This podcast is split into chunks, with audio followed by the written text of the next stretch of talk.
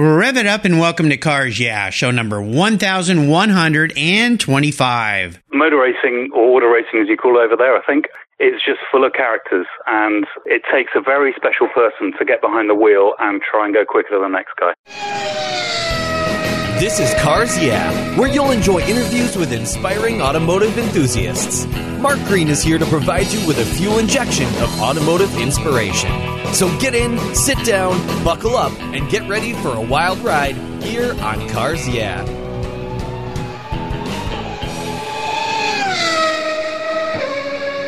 Hello, automotive enthusiasts. I'm revved up and so excited to introduce today's very special guest, calling in from across the pond in the UK, Peter Higham. Peter, are you buckled up and ready for a fun ride? Always ready and really glad to be on your show. Well, thank you. Great to have you here.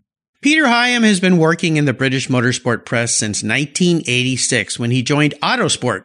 His time with Autosport spans 28 years and includes running the annual Autosport Awards uh, just a little party for about 1,200 guests that range from people like Ayrton Senna, Richard Petty, Lewis Hamilton, and Mario Andretti. Peter managed their photographic archives for 17 years and was Autosport and F1 Racing Magazine's publishing director before going freelance in 2014. His first book, The Guinness Guide to Motor Racing, came out in 1993 and was updated as the International Motor Racing Guide a decade later. His three volume World Encyclopedia of Racing Drivers was published in 2013, and he is currently working on a decade by decade history of Formula One, F1 car by car, with the 1960s and 1970s books already published. So, Peter, I've told our listeners just a little bit about you. Would you take a moment share a little bit more about your career and a very obvious passion for motor racing? Thank you, Mark. I, I um, came from a very non-sporting family, so it was a surprise when I got really excited about motor racing when I watched a Formula One race in 1973 in which it snowed and the leader spun and it was all chaos, and I just was hooked from that moment. I love the sport, all forms of it, from Europe to the US. So, um, no, great, great enthusiast. Oh, absolutely, absolutely. And I want to thank Judy Stropus for connecting us. Judy's been a past guest here, a journalist and marvelous uh, fan of automobiles and racing. So thank you. Shout out to Judy. If you listeners missed my talk with her, please go back and find her on the Cars Yeah website. Well, Peter, as we continue on your journey, I always like to start with a success quote or a mantra. This is some kind of saying that's been instrumental in uh, your success. It's a nice way to get the inspirational tires turning, or I should say smoking, since we're racing fans today here on Cars Yeah, so Peter, take the wheel. That's an interesting question. I, I just motor racing or auto racing, as you call it over there, I think is just full of characters, and it takes a very special person to get behind the wheel and try and go quicker than the next guy. Absolutely. How have you incorporated that concept of what race car drivers are, their personalities, into your business and your life and your passion for motor racing? Well, I, I've always loved the history of the sport it's great to watch a race now, but I think it means so much more when you put it in context with the greats that have gone before. So you take the Monaco Grand Prix over here, and someone like Tazio Nuvolari raced on those same streets that Lewis Hamilton raced on this year, and it's the history that gives now the the the relevance basically, and why a great racing driver, like just mentioned Lewis, you know, why is he a great racing driver? It only is looking at the history that I think you can really judge um, the current people. So for me, it's the history that gives context to, to now. When you're researching your books and you're looking back into histories and drivers, what are some of the things you utilize, especially for drivers that are no longer with us, perhaps, or drivers uh, uh, that are still with us that you can actually talk with? But what are some of the ways that you dive back into that history to get it right, get it accurate, so that your readers have a real sense of being there and understanding what went through those drivers' minds? There many great books written about the sport, and that's great to read because you get the modern perspective or, or a, a, an overview with a historical perspective on, on things that happened. But what I try and do is go back to contemporary race reports and news stories and things like that and color pieces that try and give you a feeling for how people were thinking about the racing at that time. So if you went and read a, a newspaper report or a report from a contemporary magazine about whether Fernando Alonso, who has just announced he's not going to race in Formula One next year, so we all assume he's going to go to Indy, maybe he'll go and race something else. And that's what history will report. But today, the contemporary magazines and, and, newspapers will all say he's going to do the Indy 500 in the Indianapolis, and that gives you the feel for now and, and what people are thinking about now. Interesting. Did that make Very cool. did that did that make sense? I think it did. Yeah, absolutely. You know, it's always uh, intriguing to me. Uh, writing a book is such a daunting challenge, and doing it in a very good way. But when you deal with history, there's so many other facets involved versus interviewing people like what I do or sitting down and looking at current time. So I'm always intrigued how different writers, and I've had dozens, if not hundreds of authors on this show now who write about history, how they go back and discover all the uh, layers of that onion as you peel that back, if you will, and do it in a way that's accurate, of course, which is important to any journalist. Well, you shared with us at the beginning kind of a start to your passion for racing going to that race and uh, watching the car spin in the snow and so forth. Is that the pivotal moment in your life when you decided that you were a car guy, you were a racer? And I know you're you're more of a race fan than a street car person, but to dedicate your life to writing and working in the field of motorsport, uh, is there that pivotal moment you can share with us when you knew this is what I want to do? That was, I mean, I, I was 10. That was the moment when I, I, wouldn't even known about motor racing before then, really. But watching that race, I, I, was watching on television. It was the International Trophy at Silverstone, which was a non-championship Formula One race. A guy called Ronnie Peterson, who was my hero then um, for the rest of that oh, decade, yeah. and until unfortunately he died, um, was just, you know, um, a, a, hero figure. So um, I got massively engrossed in it. I didn't understand why the newspapers in this country had something called racing and it was all about horses. I was trying to find out things about cars. Then got introduced to Autosport magazine, which is the weekly magazine over here, um, Motorsport magazine, the, the, the, leading monthly, and you know I was hooked. Um, it was it was then a sport for heroes, and it still is a sport for heroes in my opinion. Absolutely. Do you remember the first F1 race you attended? The first one I actually went to was 1981 British Grand Prix at Silverstone. Oh, sorry, nice. no, I'm, I'm, wrong. I'll start that again. The first race I ever went to was the 1979 Dutch Grand Prix at Zandvoort, um, which was okay. famous for Gilles Villeneuve having a puncture while battling for the lead with Alan Jones, and then completing the lap with the tire and the wheel oh, hanging yeah. off the back of his I've car. I've seen that video. Yes, um, amazing. Um, it is amazing, and um, I remember in the press he was castigated as irresponsible by 50% and loved for being a real racer by the other 50%. And I knew which side I was on. Oh, um, yeah. But that was, that was, unfortunately, I had a commitment. I mean, I couldn't go to the British Grand Prix until 1981 when uh, I first went to the British Grand Prix and saw uh, John Watson win, um, which was a local victory. So that was much, much celebrated. Yeah. Oh gosh. Yeah. The great late Gilles Villeneuve. Um, Oh, amazing guy to watch racing up there with the, the likes of a Senna and uh, a few other people who just had a go for it, uh, don't stop attitude about racing. Just uh, incredible times too. Amazing. Villeneuve, Villeneuve wanted to win every lap. It didn't matter about anything else. He yes. He just wanted to win every lap. Oh yeah, incredible, incredible racer. Well, I would love to take a look at some of the many roads you've driven down. Talk about a challenge that you faced along the way in your career that maybe it was a bit of a setback or even a big failure that you faced because these things are marvelous learning lessons. And by sharing this, we can help others who might be going through similar things. So walk us through one of those times in your life. Kind of take us there, if you will. You're a writer and help us understand how that experience helped you move forward and gain even more momentum after the fact. That's interesting. And um, trying to think back and, and, and come across one thing. I, there was one point in my career, I, I joined Autosport, as you said at the top of the show, in 1986, and I worked in the commercial side of the business, but wrote book, books for fun. Uh, there was one point where uh, I was sort of sideways moved within the organization to manage uh, our newly acquired photographic archive, LAT Photographic, which is mm-hmm. the biggest archive about motor racing and uh, and motoring. I believe still is, and getting bigger all the time. I believe at the time it wasn't a great career move, but it was just the best thing I'd done because suddenly I was managing a business that was trying to preserve history and make a living out of managing an archive of 13 million images dating from 1894 to the present wow. day, and you know, growing every day with every Grand Prix and every IndyCar race. And and it was I did that for 17 years, and it was it was a challenge, just great fun, and it was great to work with the pictures. So um, it's quite nice full full circle because LAT provide most of the images for my current set of books. So um, marvelous. Still working with them now.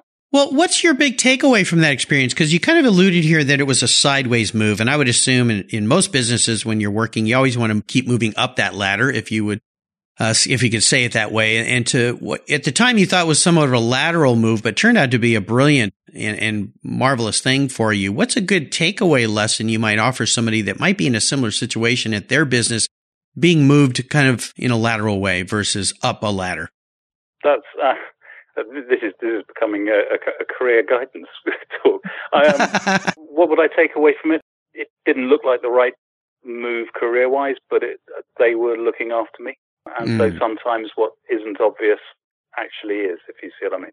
Yes, absolutely. I love the way you said that too, because sometimes it is not obvious to us but those around us, uh, those mentors, those guiders in our lives, whether they be a boss or a, partner, a business partner, a marriage partner, or family partner, whoever it might be, uh, sometimes can see things a little more clearly than we can. So marvelous, fantastic. Well, let's shift gears and go to the other end of the spectrum. I'd love for you to share what I call a career aha moment or a pivot. Now, you made a big pivot in your career. You went freelance. Maybe that's what you want to talk about today because that's a big, bold move. Tell us how that motion or those steps uh, took you took you into a, a, new dimension or a new avenue for success? Um, as I said a, few minutes ago, I, I have always written books for, for fun. I had this idea for for a um, motor racing stats book way back when, I, because most books over here it's about Formula One, and I just wanted to do something that was about all forms of racing. So this had been in my head since I was a kid. And, and one day I was lucky enough to get a publisher and, and get the thing published by, by Guinness. So I'd done that for fun and then done a couple of other books on, along the way. And I decided I wanted to do more editorial type work. Having, having worked on the commercial side for most of my career or all of my career, I wanted to, to give it a go to, to write and um, earn a living that way. And um, it's been massively rewarding. Long, long, may it continue to be so. You know, this is a thing that's a reoccurring uh, uh, issue with many of my guests who have made a big move and change in their careers. And it's was very frightening, perhaps at the time, a little scary, a little daunting, but proved to be successful. My takeaway from your story and these others is the sooner you do it, in many cases, the better. Just do it.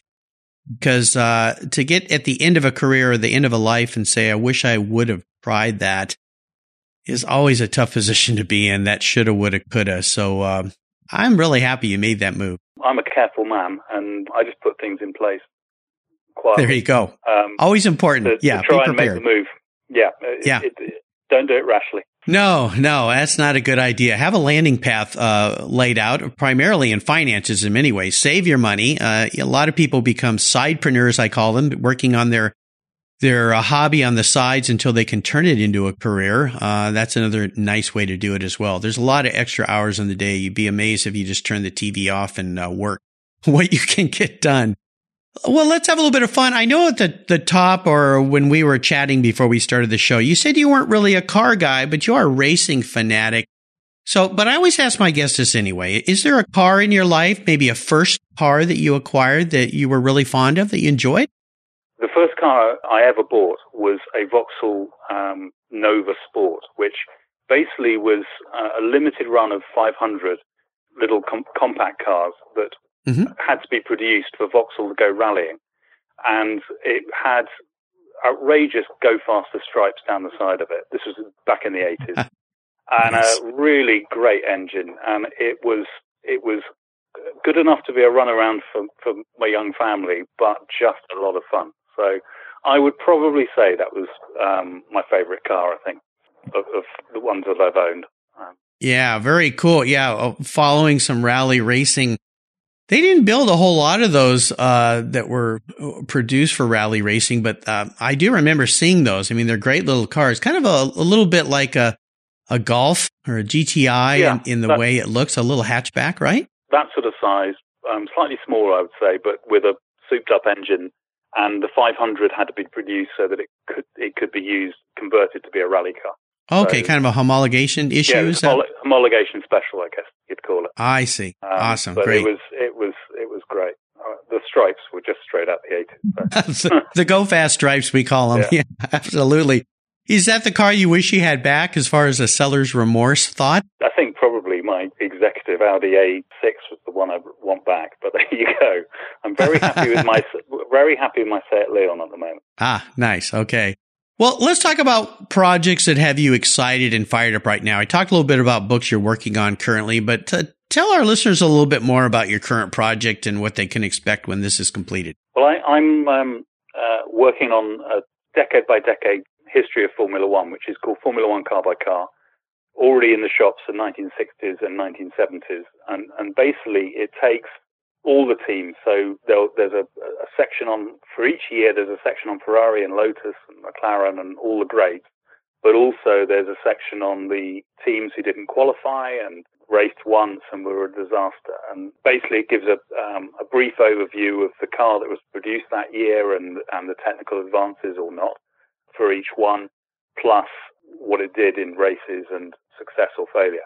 And I have to say, I, I really enjoy writing about the failures because so much has been written about the successes. You know, it's, right. Um, it's, it's, the minnows that make make it um, special, in my view. Nice. When when do you expect the book to be available for for uh, readers? Well, 1960s and 1970s are both out now. I, be- I believe the uh, 60s is definitely out in the States, and I believe the 70s as well. And I've just finished writing the 80s, so that's in production. So that should be out in the States in the new year. Wow, this is going to be a marvelous addition to any uh, enthusiast bookcase. And uh, I'm going to work with the publisher here and do my best to do a couple book giveaways here to Cars Yeah subscribers. So I encourage you to go to carsyeah.com and click on the free book button. I'll send you my filler up book, uh, which is kind of a fun um, story of gas filler caps. I know it sounds a little funky, but uh, I think you'll like it. But uh, we'll do our best. And uh, for you followers out there, follow me on social media. I'll be posting uh, if I can get my hands on some books to do some giveaways. I think that will be very, very cool. I love it. Well, here's a very introspective question for you, Peter. If you were manifested into a vehicle or a race car, what would Peter be and why? Oh, blimey! Um, I know what I want to. I know what I want to be. I, I think I want to be something like a 1939 Tripoli Mercedes, which was basically uh, the Italian races in 1939 were the Germans were winning everything in 1939 race wise, mm-hmm. and the Italians weren't happy, so they made all their races for one and a half litre voiturette class rather than Grand Prix races. And so that would have meant the Germans couldn't race, but Mercedes, in complete secrecy, built two two one and a half litre cars that went to the richest race that was run to Italian rules, which was in Tripoli, and they um, absolutely dominated and won the race. So I, I, would, love to man- manifest myself as, as one of those because they're inc- they're incredibly rare. Only ever raced once and and and won, and and I think extremely special. Unfortunately, I think being 55 year old a 55 year old, I may end up as one of those minnows that that um, I like writing about. So anyway. Well, I'm not so sure about that, Peter, but I love the way you put it all together. So very nice. Uh, maybe an old Range Rover that just keeps on plowing through and getting the job done. That might be that nice could too. Be it, yeah. yeah, could be it. Through the bogs and up the hills. Well, Peter, up next is the last lap, but before we put the pedal to the metal, let's say thank you to today's Cars Yeah sponsors. Everyone who knows me knows I'm really picky when it comes to my cars and keeping them looking new. I'm a huge fan of Covercraft floor mats. I've protected my vehicle with their products for decades. Want to keep your vehicle's interior looking new? It's easy with Covercraft floor mats. They will protect your vehicle's factory carpets from daily abuse, weather, pets, children, weekend adventures, and those everyday spills. It's a fast, easy, and stylish way to keep your vehicle looking new. Covercraft floor mats come in a wide variety of styles, materials, and configurations, all designed for maximum protection. In addition to Premier Plush and Berber custom floor mats, you'll also find cargo liners, canine cargo area liners, dash covers, and sunscreens. Enhance your vehicle's looks while protecting the factory finishes with easy to install and easy to clean floor mats. Covercraft is the right choice. Learn more today at covercraft.com and tell them Market Cars Yeah sent you. That's covercraft.com. What's every automotive enthusiast dream? To design and build that perfect garage. My friends at Metron Garage are a group of creative talents who've combined their passion for cars with their careers in architecture. Their service includes unique garage design and state of the art fabrication. They will create the coolest custom garage for you and your vehicles. Metron Garage's system features fully engineered commercial grade material and structural framing that's stronger than traditional construction. Their designs are pre engineered to meet your building codes for fast, bolt together construction. With over 25 years of experience, you'll see a 3D rendering to visualize your custom garage, and the final structure will fulfill all your storage needs. Contact Metron Garage today and begin realizing your dream garage. Go to metrongarage.com. That's metrongarage.com. Garage is built for discerning enthusiasts. Where it's not just a garage, it's where your dream garage comes true. All right, Peter, we are back and we're entering the last lap. Being a race fan, you know what that means. The white flag's out. Uh, getting ready for the checkered. I'm going to fire off a series of questions and ask you to give our listeners some very quick blips of the throttle answers. So here we go. What's the best automotive or racing advice you've ever received? Race to win. Here you go. Never ever give up. That Gilles Villeneuve. Uh, may, maybe um, always beat your teammate. that too. Yeah. No team orders. Take those out of the equation. Will you share one of your personal habits that you believe has contributed to your successes over the years as a writer? Just continually reading, reading other people's mm. work, dipping in and out of, of magazines and books and just continually reading about the sport. Always learning, always sharpening the saw, as they say. Do you have a resource that you think our listeners would particularly enjoy? Uh, in terms of motor racing, it, there are a lot of great books and websites. Um, I'm just looking at my library now, and Autocourse is the motor racing annual that has gone since 1950-51, which is extremely good. There's a, if you want a book without any photographs, but incredibly correct and accurate, is a record of Grand Prix and Voiturette racing, which are extremely specialist uh, books, but great. And then behind me, I've got a full set of Autosport magazines, which is a week by week history of the sport. I'm from 1950, yeah. so there, there's so many. Time and Two Seats, the best book ever written about sports car racing. It's just so many. Oh yeah, uh, I remember when that book came out. Incredible. So there are absolutely. I've subscribed to Autosport for many, many years. Uh, lovely, wonderful magazine as well. Well, if I could arrange for you to have a drink with anyone in the automotive industry, living or deceased, who would that individual be? I'll have to go back to Ronnie Peterson just because he was my original hero. So that would be great. Um, and talking of deceased, Gilles Villeneuve uh, refused to give me an autograph in 1981 British Grand Prix, so I think I'd have to put that right. Oh, there you go. There you go. Oh, yeah. You know, it's inter- interesting you say that because uh, I went to a couple F1 races here in the U.S. when they started here and was trying to get some autographs. And I don't really collect autographs, but when you're there and you have a hat and you go, come on, and I remember that occurred with a couple drivers. Some of them did, and some of them just kind of walked on by, and you kind of go, well, but I like you. Why would you give me your autograph? To, to be very fair to Villeneuve, he had just signed a, a ton of, of autographs. I was just, you know, one too late. yeah, yeah. No, I, I understand. Those guys get tugged in a lot of directions for sure.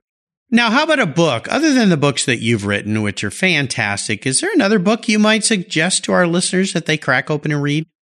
That's an interesting question because there's so many ways to get into this sport. Um, yes. Uh, I mean, if you want um, a really great encyclopedia, then there was one written by a guy called Georgano back in 1970, 71, which is just an amazing work. Um, well, I think I'm going to give a shout out to um, a, a, an ex-colleague of mine, Nigel Roebuck, who was Autosport's Grand Prix editor for a long time and a book that I really enjoyed when it came out, which is called Grand Prix Great, which um, is portraits of uh, of the great, the great and the good of Grand Prix racing, and it, um, I really enjoyed it when it came out. So I'll give give that as my starting point. There you go, great guy too, fantastic. Listeners, I'll remind you, you can find all these great references on Peter's show notes page. Just go to carsyeah.com, type in Peter. Spelling of his last name is H-I-G-H-A-M. If you need to find him, because Peter, as a strange coincidence, is the most common name of the 1,125 guests I've had here on Cars Yeah, which is kind of a funny little trivia thing, but I don't know, very common name, very cool. Have you had a Higham before? No, never had one before. So that's a that's a unique one. So that'll make it a lot easier. Higham Peter Higham, to find him, uh, make sure you type that last name, H-I-G-H-A-M, into the search bar and his page will pop right up. You are unique on that side. There we go. Well, we're up to the checkered flag and this last question can be a bit of a doozy. Today, I'm going to make you an automotive fan. I'm going to buy you a cool collector car. Now, if you want a vintage race car, that's fine too. But it needs to be something that I hope you would take out and enjoy, whether on the roads or maybe on a, a racetrack. Uh, don't worry about the price because I'm going to pay for this car today, but there's a couple rules. It's the only one you can have. You do have to drive it and enjoy it. And uh, you can't sell it to buy a bunch of other cars with. So that little trick's off the table. What can I buy you today, Peter? I think an Audi TT. Oh, okay. Well, you're not a real expensive date today, so that's no, I know. I know. not too bad. I've always wanted one of them. I think they're beautiful. Very unique uh, design. And so that I get you the right car, what color would you like? Uh, it has to be silver for Audi.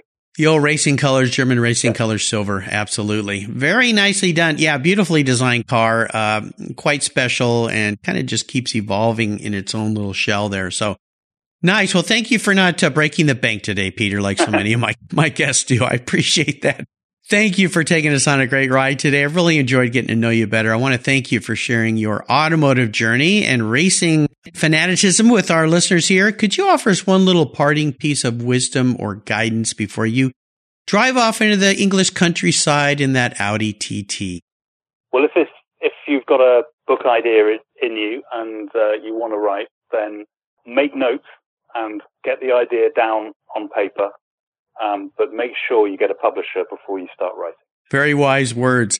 And who's the, the main publisher for your books? My publisher is Evro Publishing, uh, who are responsible for the Formula One car by car series of books. Great to work with and, and really dedicated to bringing out quality motor racing books, which is refreshing in this digital age. Absolutely. Could you spell their name for us? E V R O. Evro Publishing. Okay, cool. I'll make sure I put a link to that on your show notes page. And what's the best way for our listeners to follow along with you? The best way probably is to uh, to keep up with, with my work is to go to Evro's website and uh, and see what's coming out. There you go. I'll make sure I put a link to that website on Peter's show notes page so that you can find his books. I would encourage you, if you love having an automotive library, these books need to be on your shelf like they are on mine. Peter, thanks for being so generous today with your time, your expertise, and for sharing your experiences with our listeners. Until you and I talk again, I'll see you down the road. Thank you very much. Thank you.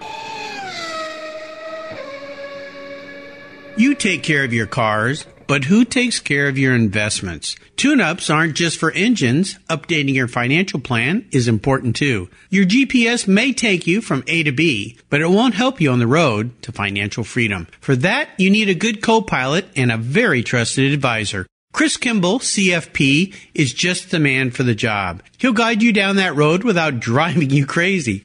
For over 25 years, Chris has helped people just like you and me with their financial planning and investments. With a master's degree in financial services, he is eminently qualified and he's a car guy too. Learn more at chrisvkimball.com or call 866 on a plan. Securities through Money Concepts Capital Corp Member FINRA SIPC. CK Financial Services is not affiliated with Money Concepts Capital Corp. Thank you so much for joining us on today's ride here at Cars Yeah. Drive on over to carsyeah.com to find show notes and inspiring automotive fun. Download your free copy of Filler Up, a fun book filled with gorgeous photographs of fuel filler fun, including quotes from more inspiring automotive enthusiasts. Download your copy today, and we'll see you next time on Cars Yeah. Yeah.